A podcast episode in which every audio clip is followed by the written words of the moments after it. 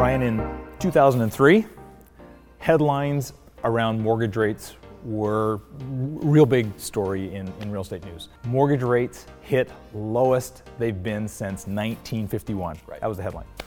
Let's quickly talk about this impact on the market back then and compare that to its, its effect that we're seeing today. Right.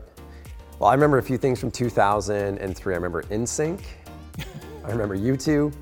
Uh, and then I remember these headlines. Uh, and like to this day, I recall the impact that these rates were felt on the sales floor. I remember homebuyers coming in and feeling motivated and, and with an, an incredible amount of urgency, knowing that these were a moment in time.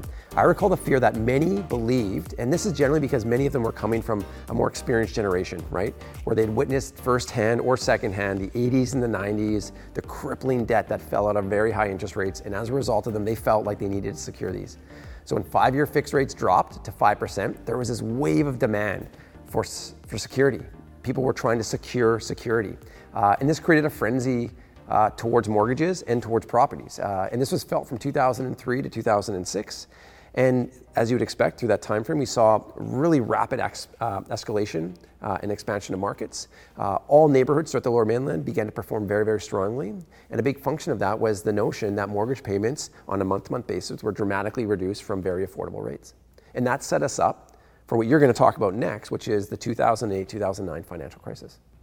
I thought you were setting me up for NSYNC. NSYNC. I mean, let's hear your position on your favorite song, and, and then we'll jump into the, uh, the reason why people are joining. I was spending all my time working back then.